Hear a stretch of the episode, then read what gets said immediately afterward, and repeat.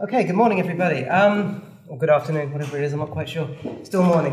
Um, okay, I'm from a very different background to most of you here. I don't work in computing, I don't work in psychology. I'm a historian originally who somehow, through a circuitous route, ended up in a sociology department. I mainly do work on surveillance and security in major global cities like Tokyo, Rio de Janeiro, and London. Uh, and my PhD was about the NSA and its geography in Britain way back in 2000 or so. Um, however, today I'm going to talk about some slightly different things.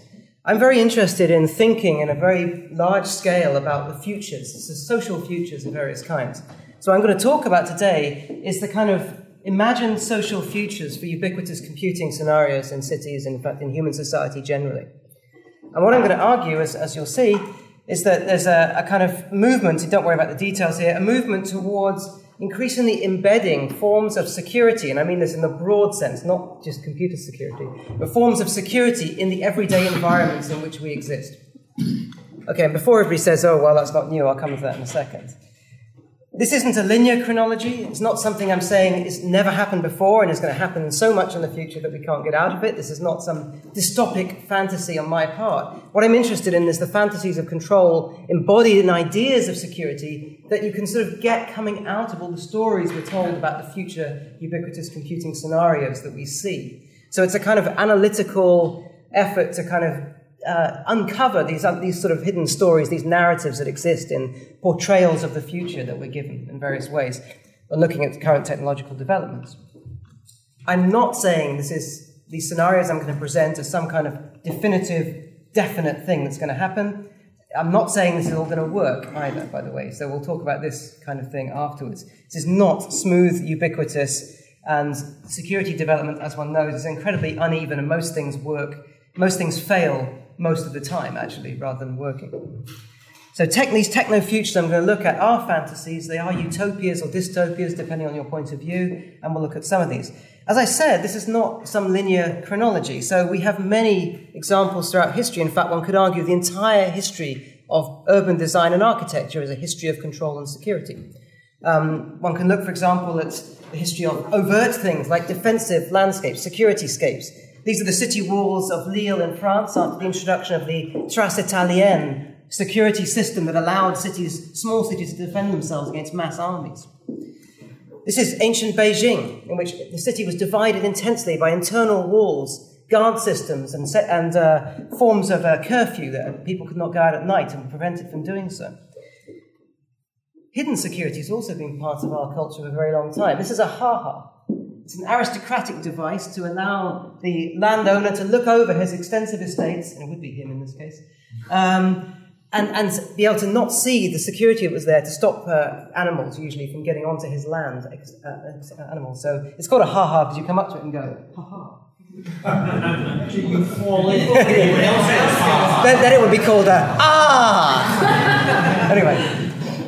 And of course, uh, things that we're probably more familiar with in the, in the recent past. This is the Lockheed aircraft factory, where you might say, in the Second World War. It's actually under this camouflage coating here that was put over the top of it to hide it from bombers. So hidden forms of security, that's what it actually looked like underneath, that the, the places where the people lived in the factory, and the whole factory was covered by this camouflage fabric. So hidden forms of security. These are all things that existed historically, so it's not entirely new. What I'm asking, arguing today and what I'm going to mention is what the difference is that is made by forms of new ubiquitous computing technologies. And we all know the kind of trends. I'll just mention some of these specific technological trajectories to give you an idea of the kind of things I'm talking about and what I'm suggesting might be the consequences of the widespread introduction and use of these sorts of things. So the first thing is that size, as we know, matters in various ways, but this is not the usual direction that we think about size mattering. This is things being very small matters intensely.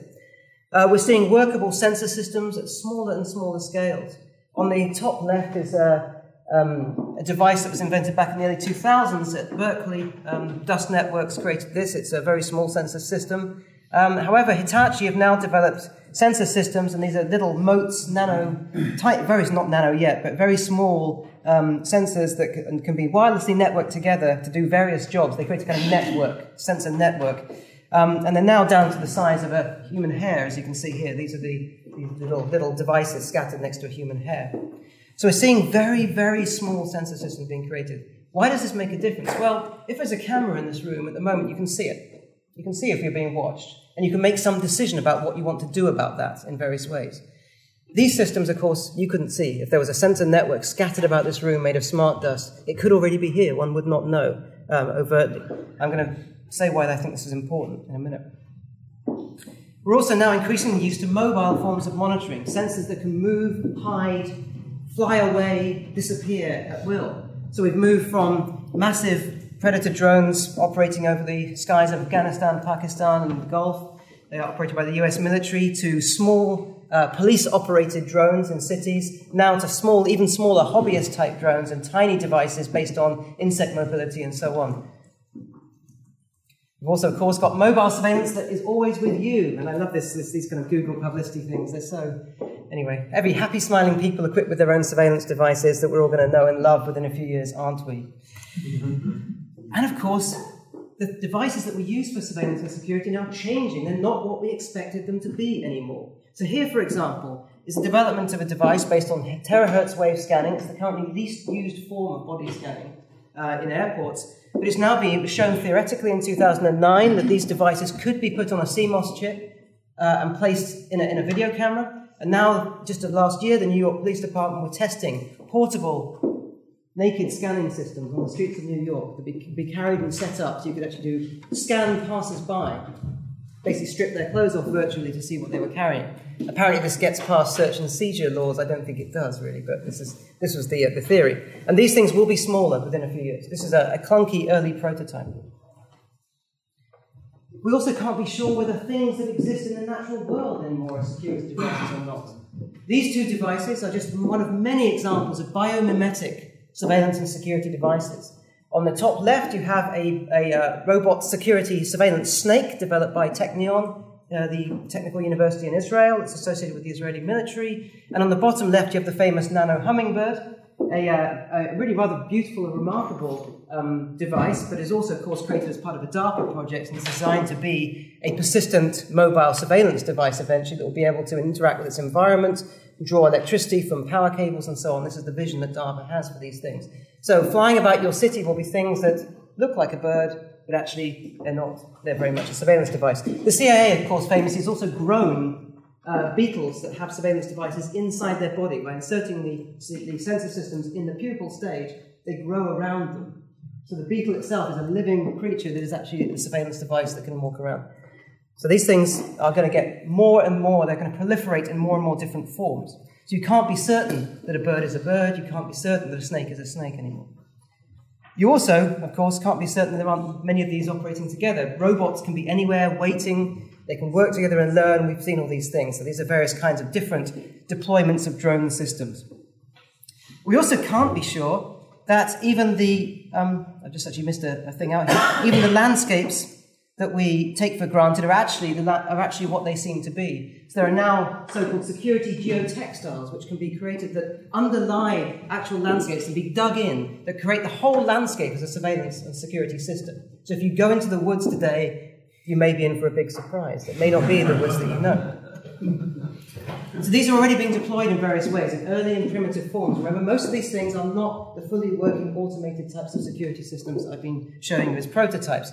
This is uh, a, an ADS Sentry Tech stationary remote controlled weapon station on the borders of Israel Palestine. This still has human control, but it can be automated. It can be automated. And think about what an automated killing system on a border means. You think that couldn't exist? Well, this is part of the EADS Cassidian integrated border surveillance solution in Saudi Arabia, where there are indeed mobile um, automated killing zones. We can actually create a system that will shoot first and not bother asking questions at all. DDR, anybody? Pardon? Deutsche Demokratische Republik, anybody? Sorry, The Berlin Wall. Yes, yes. Yeah, they, of course, they've, they've, these things have existed in the past. There are always historical pre- precursors and pre, and pre So, sorry, that's the, uh, the GMAX uh, geotextile system. That looks like the woods, but in fact, it's a security system dug in underneath the woods. So, what does this all mean? Just summing up very briefly.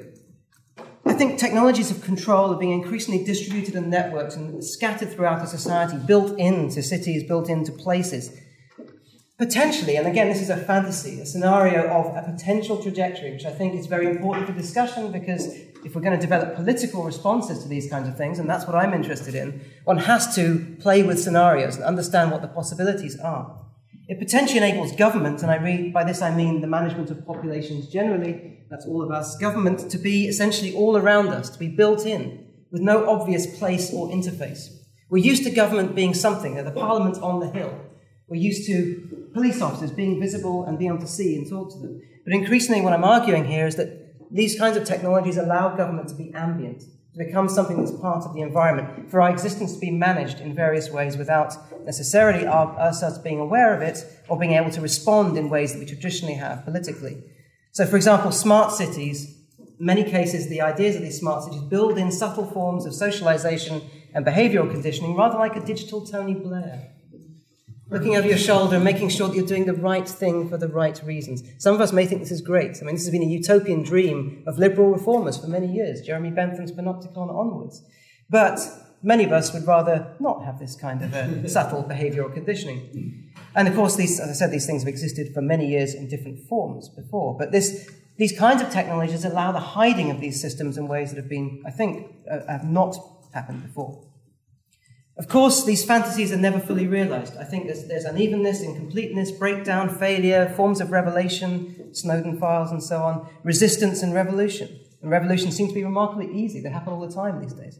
However, the problem is, is the political itself now already so devalued that this kind of development won't even attract notice, let alone reaction or serious discussion amongst the majority of people? What forms of revelation are possible when you can no longer see the things that you're talking about or are no longer aware of them? It's a comparable problem to the vanishing kinds of uh, emotional cues that were just being talked about on the internet. How can one respond when one doesn't even know what one is uh, looking for, hearing, and so on? Is for our forms of transparency adequate? Is it adequate that the things are revealed anyway? Is that enough to form a response? And I would argue that one of the things that is not very useful in this response in this, in this kind of society is the reliance on privacy as a rallying cry or a tactic. I think in many cases, privacy is inadequate for dealing with the kinds of, of situation we're now entering into. Not that we shouldn't have it, but it's just not enough to base our responses around rules and laws of privacy. So, do we do things like surveillance? Do we, do we watch back? Do we, do we use security against security, like the cyclist in London? Do we obscure ourselves and make ourselves illegible and unreadable in these, envir- in these ambient government environments, like Adam Harvey's experiments with you know, anti-surveillance clothing and makeup? Do we destroy? Do we get out there and break the cameras? Do we say enough is enough? Become Luddites and you know, fight back against these kinds of technologies? This is happening in Germany right now, where CCTV destruction has become an online game where you get extra points for breaking as many cameras as possible. What, I'm, what I think is actually going to happen is that we're in danger, without the kind of political debate that renders these things visible and legible in political, in political terms, we're in danger of creating more and more reaction against these kinds of systems if people are excluded from the discussions about them. I think that's the big danger, especially for many people who are systems designers or involved in this kind of thing as developers. The more that people do not understand what is going on, and suddenly wake up in the kind of society they don't understand, the more this kind of reaction is possible and I think increasingly likely. And that's my conclusion today. Okay.